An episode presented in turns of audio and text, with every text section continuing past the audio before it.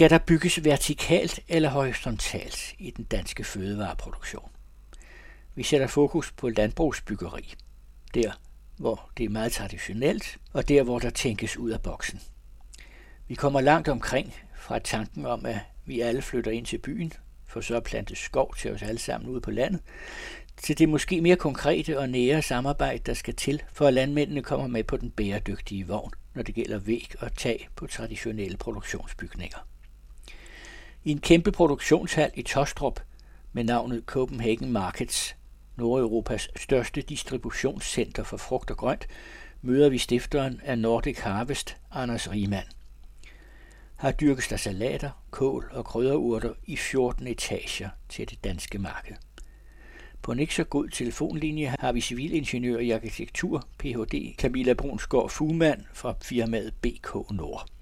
Hun ved noget om produktionsbygninger, krav og samarbejde med landmændene i det konventionelle landbrug, og her begynder vi. Det er Anne Eggen, der indleder.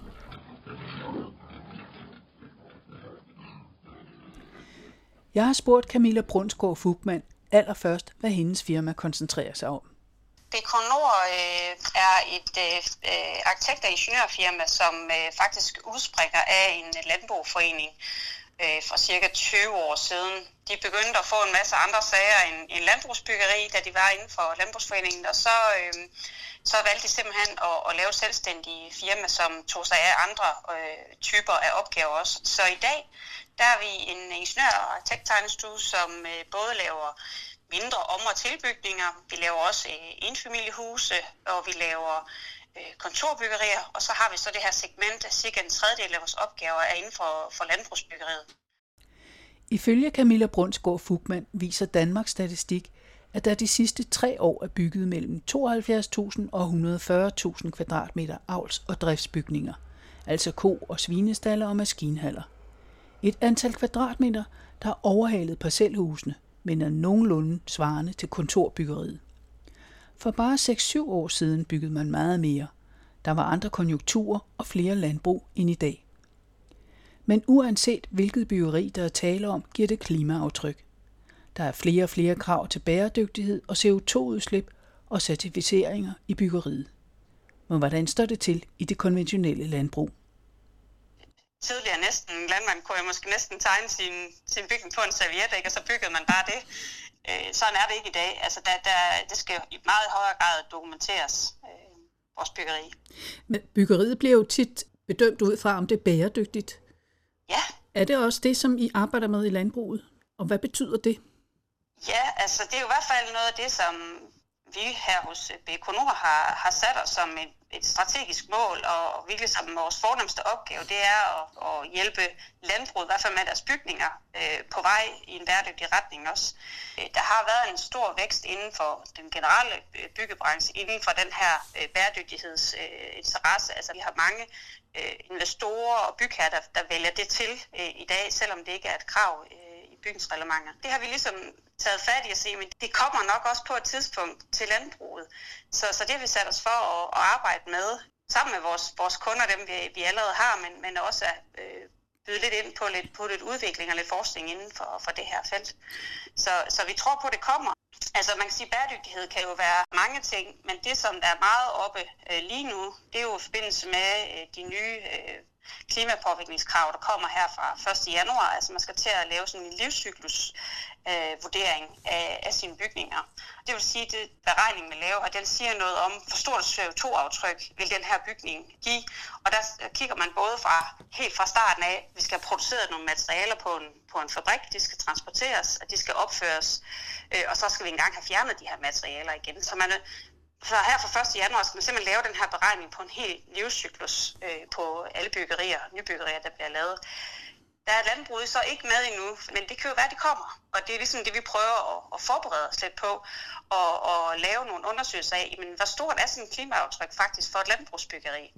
Og hvor er det henne, vi ser, at vi kan lave nogle optimeringer?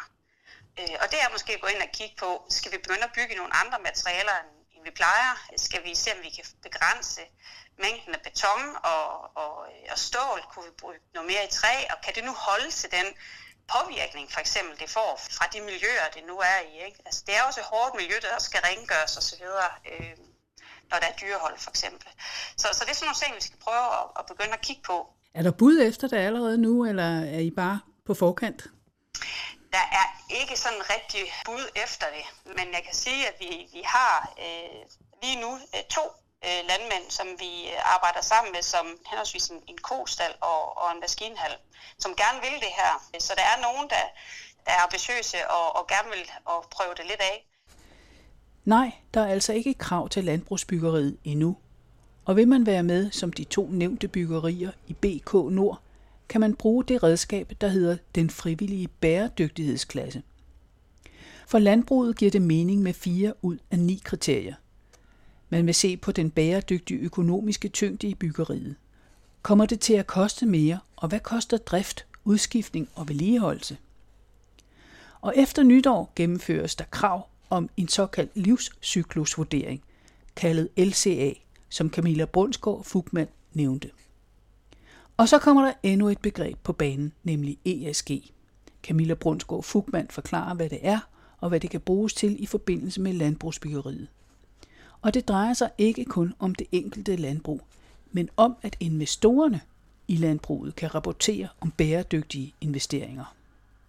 Altså ESG'en er øh, en måde at prøve at vurdere, hvor, hvor bæredygtigt er landbruget. Og det man kigger på i dag, det er primært driften, hvor vi jo egentlig ser, men hvorfor har vi ikke bygningerne med i den her mm. øh, hvad kan man sige, rapportering og beskrivelse af øh, bedriften.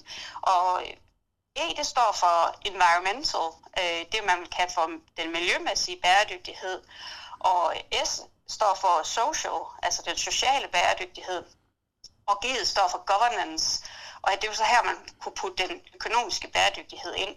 Og det er de tre ben, man som udgangspunkt siger, bæredygtighed dækker over. Altså vi skal ligesom have fat i alle tre dele, for at vi kan sige, at vi har vi har håndteret bæredygtighed øh, helhedsorienteret. Så man kan ikke nøjes med kun at kigge på energiforbruget.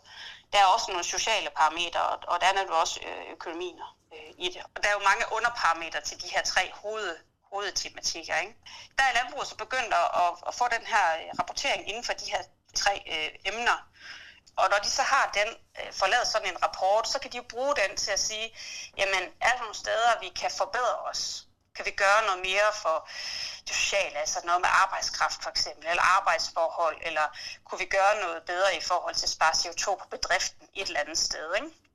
Og her kunne man jo sagtens tænke bygninger ind også i den her ESG, fordi det er helt på samme måde, man arbejder med bæredygtig byggeri på, det er at sige, at vi har det miljømæssige, vi har den sociale del, og vi har den økonomiske del. Så det går så fint hånd i hånd, i to ting. Er det noget frivilligt, eller er det noget, der kan blive pålagt på et tidspunkt? Ja, altså i hvert fald det her med, med bæredygtighed, også i, i bygningsreglementet. Lige nu kører det som en, som en testfase, mm. øh, hvor man faktisk har efterspurgt at få nogle landbrugsbyggerier med i den her testfase indtil øh, november 23. Øh, der skal de her projekter så være færdigbygget. Og så derefter, så, så laver man så en vurdering af, hvad var erfaringerne med de her øh, krav, der er i den her frivillige bæredygtighedsklasse. Øh, så man laver en vurdering af, hvor mange af dem skal over og blive en del af bygningsreglementet, enten som en, et frivilligt tilvalg, eller måske faktisk som et permanent krav i bygningsreglementet. Fordi vi, vi skal bare til at bygge mere bæredygtigt. Altså det er den vej, vi går, hvis vi skal opnå de, de klimamål, vi har, øh, både nationalt, men også internationalt. Ikke? Der er også det, der hedder EU-taksonomien, som er EU, der arbejder på også en, en måde at få, få beskrevet øh, bæredygtig øh, forretning. Og, øh, og det gælder lige nu øh, kun for de helt store virksomheder. De skal også her rapportere, hvor meget, for eksempel de store banker, hvor meget investerer de i, i grønne investeringer, og hvor meget er i, hvad man kalder grå investeringer. Så bankerne og de store forsikringsselskaber begynder jo også at komme ind og måske stille krav til nybyg til at sige, jamen vi vil gerne låne jer pengene, men så skal det være bæredygtigt, fordi så kan de i deres rapportering også skrive, at man, altså, vi investerer kun eller primært en vis procentdel i grønne investeringer. Ikke? Så skal landbruget tage sig sammen for at kunne følge med til de krav der? Ja, og det, og det er jo det, vi ligesom er i proces med at finde ud af, fordi hvor er det så, vi skal stille kravene? Hvor skal, hvor skal grænserne ligge øh, for landbruget? Og det ved vi jo ikke helt endnu. Skal de være strengere øh, stillet, altså i forhold til det almindelige, øh, hvad kan man sige, generelle byggeri, øh, konventionelle byggeri, eller, eller skal de lempes, eller hvor skal de ligge hen? Men, men det er jo det, vi jo rigtig gerne vil være med til at, at finde ud af sammen med landmændene øh, og, og bringe det ind i debatten for, hvornår kan vi kalde det bæredygtigt landbrugsbyggeri. Ikke? Du må jo med dine erfaringer have nogle idéer om, hvor meget det rykker op i hovedet på bygherren, når han skal bygge en ny bygning. Vi ved godt, det er økonomien, der sandsynligvis bestemmer det, og det billigste ja. osv. Men øhm, er der overhovedet nogen fantasi, noget æstetik forbundet med at lave landbrugsbyggeri? Jeg, jeg tør ikke at sætte procenter på, men der er jo altid nogen, som, som har enten nogle ældre gods eller øh, noget bevaringsværdigt, som jo virkelig gør op i, at det skal være smukt, øh, når det ligger i, i, i landskabet og, og til sådan, hvad kan man sige, bedriften generelt. Men, men vi ser jo også øh, rigtig mange projekter, hvor det kun handler om, at det bare skal være, være billigt og funktionelt. Så hvad det, hvad det ellers er bygget af, og hvordan det ligger i, i landskabet, er, er ikke så væsentligt. Så jeg tror, der er forskel på det, men, men, men langt de fleste øh, tænker nok mest på økonomi og, og funktionalitet, ikke? Ja, så... En æstetik, ja. Jeres erfaringer er det, at I, I øh, over årene har bygget større og større øh, avlsbygninger? Ja, det vil jeg sige.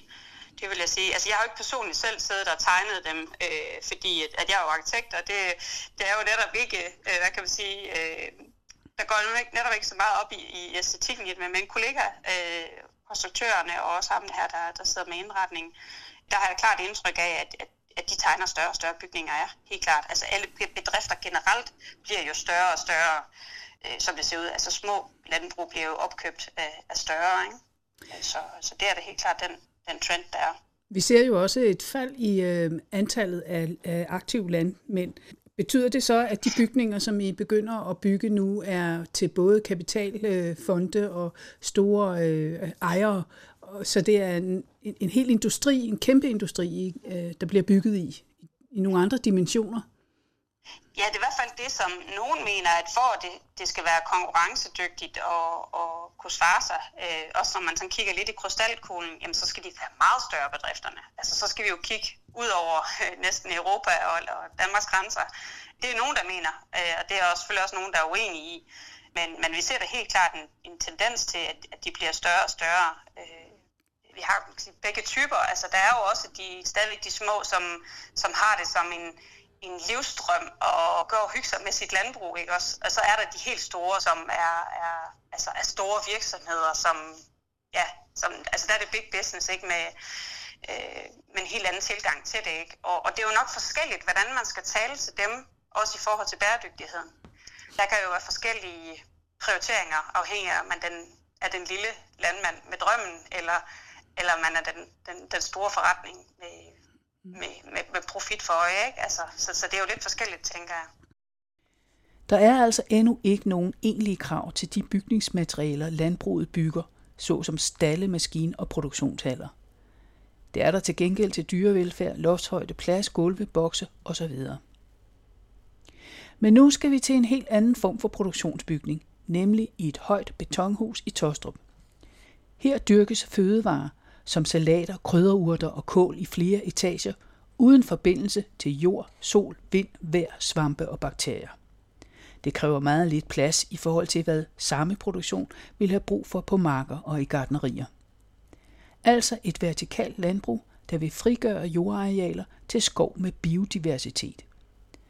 Men hold nu fast, vi kommer både ind på den helt konkrete produktion, der allerede er i gang i den store produktionshal, men til produktionen er der knyttet mange visioner, tanker og holdninger, og dem skal vi også høre om. Stifteren af Nordic Harvest, Anders Riemann, riser lige kort en af de vigtigste forklaringer op på det vertikale landbrug. Når vi øh, kigger på en mark, så ser vi en skov, der er blevet fældet, og man så bruger det areal til at dyrke afgrøder på.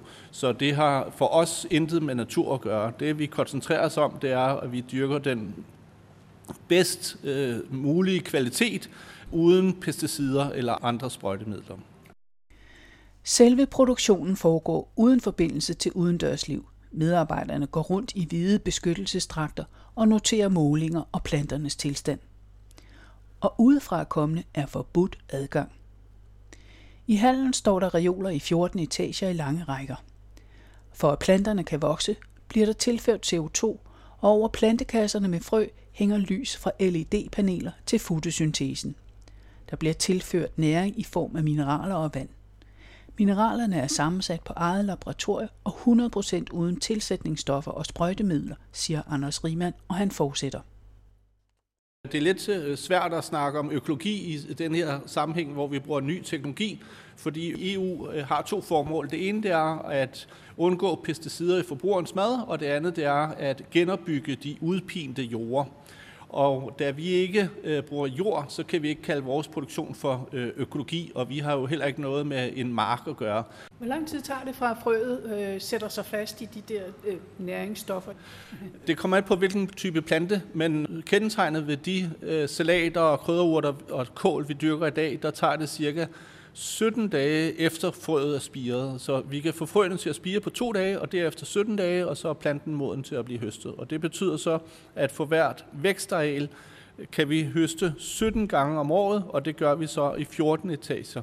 Så hver footprint eller landareal udnytter vi mere end 200 gange øh, mere effektivt end en traditionel producent udenfor. Når vi har fuldt udbygget øh, vores produktion her i Tostrup, så dækker vi et landareal på 7.000 kvadratmeter og kan producere lige så meget, som en producent udenfor skal bruge ca. 150.000 kvadratmeter øh, til at, at dyrke på. Nogle af de her planter, de er jo noget, der også vil fremkomme på almindelig vis i et øh, drivhus. Er I konkurrencedygtige med dem, hvad angår omkostningerne? Vi kan konkurrere direkte på salat, krydderurter og kål, og på krydderurter, der kan vi øh, ovenikøbet gøre det langt billigere, end man kan i dag i, i drivhuset. Når nu man tænker på, at I har bygget et vertikalt hus her, hvad er så ideen i det? Ideen er at øh, opfylde vores vision, som er at bevise, at vi kan producere sundere afgrøder med en højere kvalitet på et langt mindre areal, end man kan i det traditionelle landbrug. Så vores vision det er med andre ord at bevise, at man kan flytte noget af fødevareproduktionen fra land ind til by, på den måde udnytte fødevareproduktionen som en del af fremtidens byers infrastruktur. Og når vi kan producere en øh, højere kvalitet afgrøder, som er mere tiltalende for forbrugeren, så øh, vil forbrugeren være motiveret til at spise en mere plantebaseret kost og dermed spise mindre kød, og det i sig selv vil være med til at frigøre landarealer. Der kunne det være rigtig, rigtig fint, hvis vi kunne øh, over de næste årtier øh, få opfyldt ambitionen om at få langt mere skov, som Folketinget øh, besluttede i 1989 med det, der hed marginaljordstrategien. Og samtidig så øh, vil vi gerne lade være med at modarbejde urbaniseringen, for grunden til, at man bor ude på landet, er jo, at vi kommer fra et landbrugssamfund, men nu bevæger vi os over i øh, videnssamfundet, hvor det er beviseligt, at viden øh, deles bedre i byerne. Og på den måde vil man så kunne øh, altså over de næste årtier, reducere øh, omkostningen til at vedligeholde infrastruktur, altså veje og kloakering og elnet osv. ud til hver eneste lille del af vores øh, land. Fremtiden kunne så være, at mennesket bor i byer, og uden for byerne, der kan naturen få lov til at komme sig, skovene kan komme tilbage, og biodiversiteten øh, brede sig. Men skal der ikke være noget landbrug tilbage i den forstand, at der er animalsk produktion. Hvad, hvad er dine visioner i den sammenhæng? Jeg kommer ikke til at holde op med at spise kød. Men den måde, som jeg øh, spiser kød på, den vil være reduceret øh, kraftigt. Den vestlige diæt spiser alt, alt, alt for mange proteiner i sammenligning med nogle af de asiatiske diæter, for eksempel hvor 50% af hvad de indtager, det er bladgrønt, og derudover så er der rigtig meget grønt i resten af deres øh, diæt, sådan så deres øh, proteinindtag, det passer med det, som kroppen har brug for.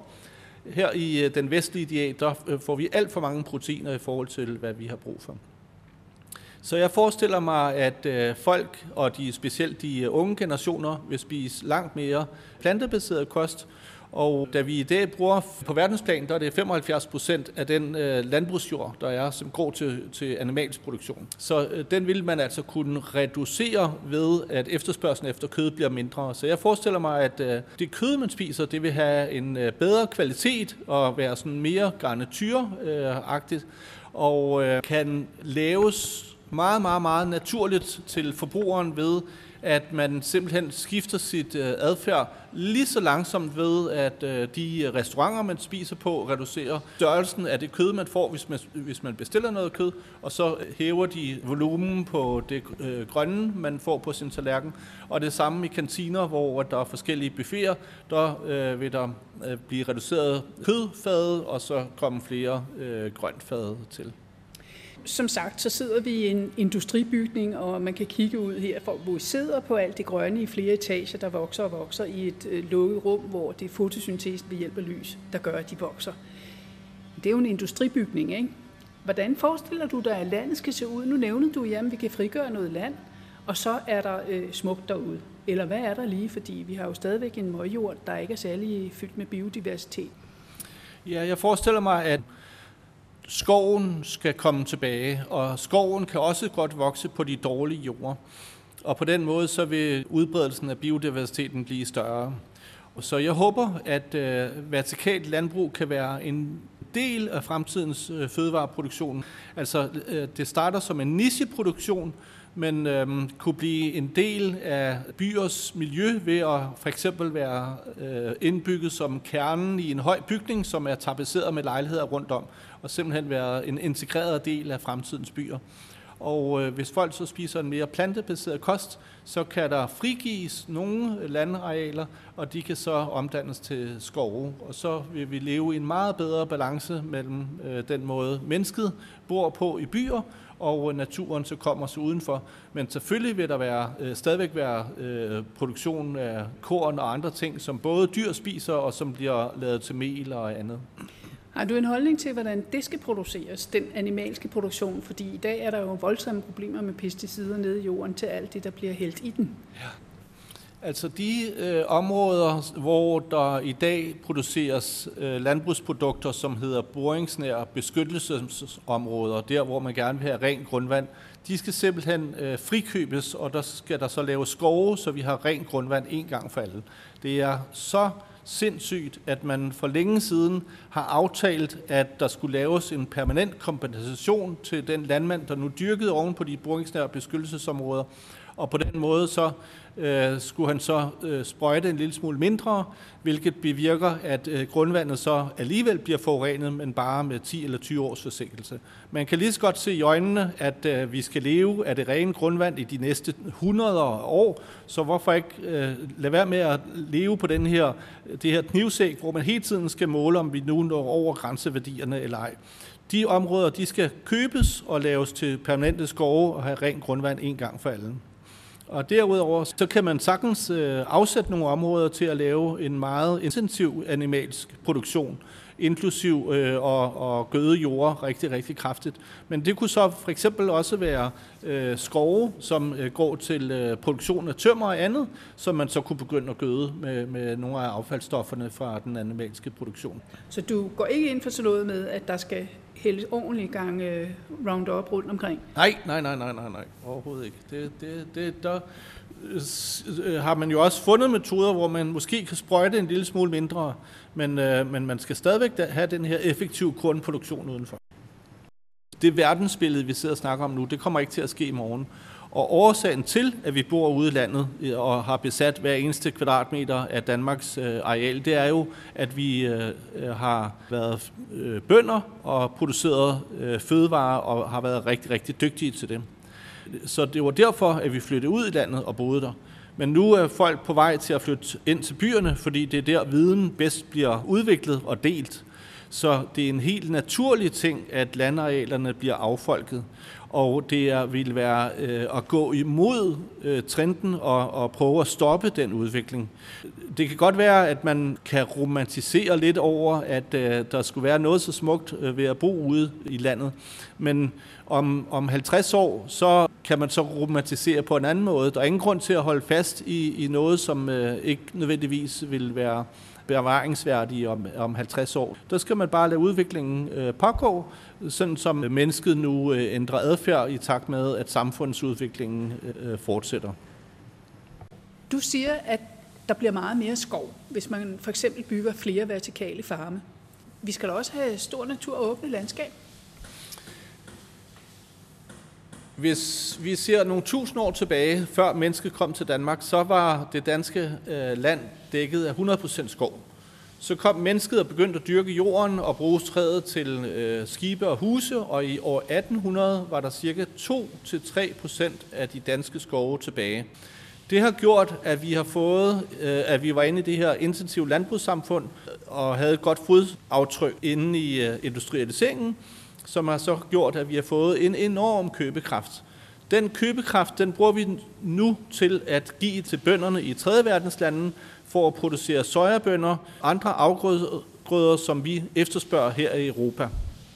Det betyder, at vores købekraft direkte giver et incitament til, at bønderne i Brasilien og andre steder fælder deres skove.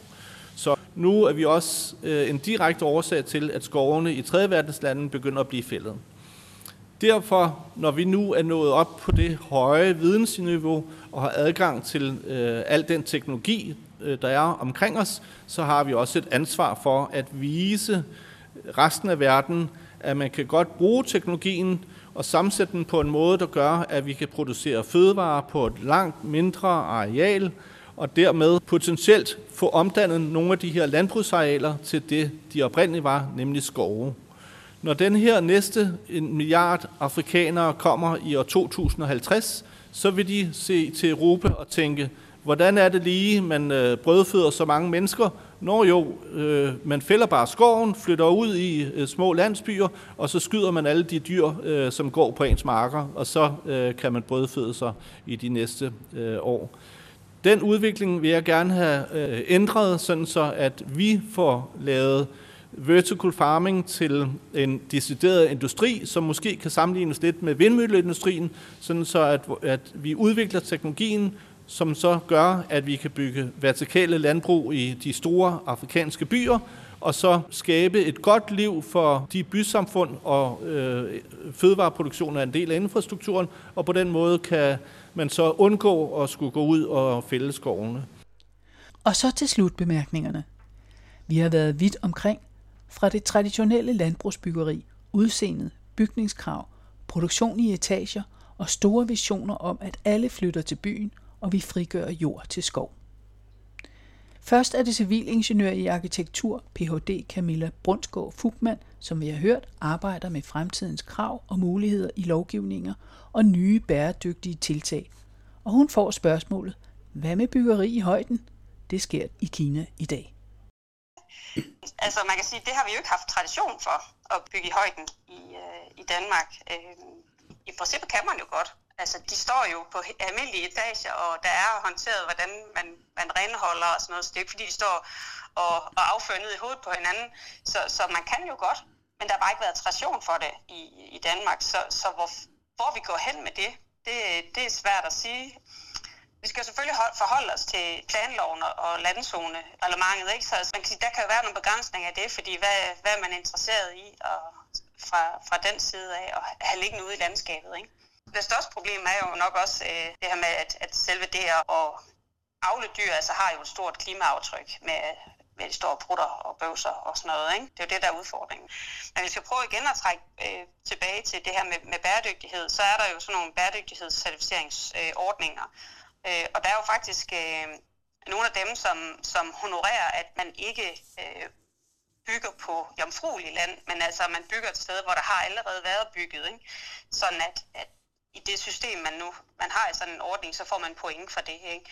Så, så det, det tror jeg også er noget, det vi skal fremadrettet prøve at have fokus på. Men lad os bygge der, hvor vi allerede har bygget.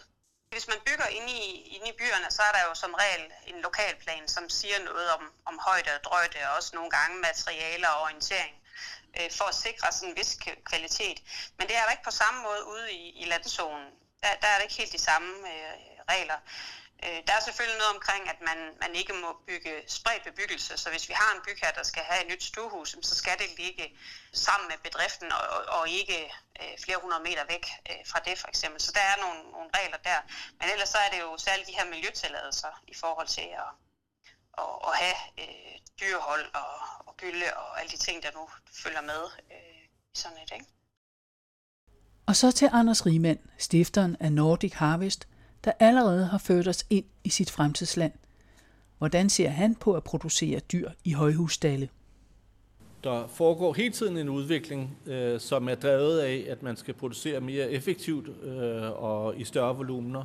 Så det undrer mig ikke, at de har fundet på det i Kina, og øh, jeg ved ikke, hvem der fandt på burhønsene, men øh, det har vel også været en ret øh, stor kamel at sluge, dengang man, man så lavede burhøns. Så øh, man kunne sagtens forestille sig, at man lavede en bygning, hvor der stod kør i etager, som så stod øh, eller gik på sådan en, et løbebånd og havde virtual reality briller på, og på den måde havde et rigtig, rigtig øh, fint liv. Og så kunne producere mælk øh, og senere blive til øh, øh hakkekød.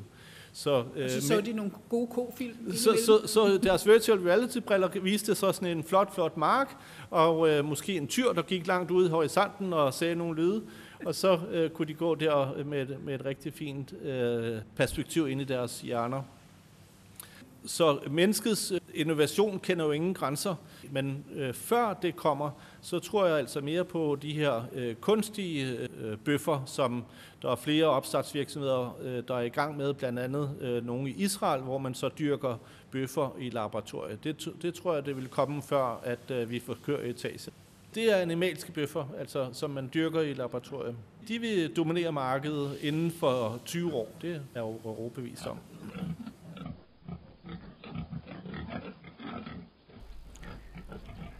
Medvirkende var stifter af Nordic Harvest, Anders Riemann, og civilingeniør i arkitektur, Ph.D. Camilla Brunsgaard Fugman. Anne Eggen havde rettelagt, og du kan finde flere oplysninger om landbrugsbyggeri på vores hjemmeside. Serien om fødevareproduktionens natur og arkitektur er støttet af Drejers Fond og Merkurfonden.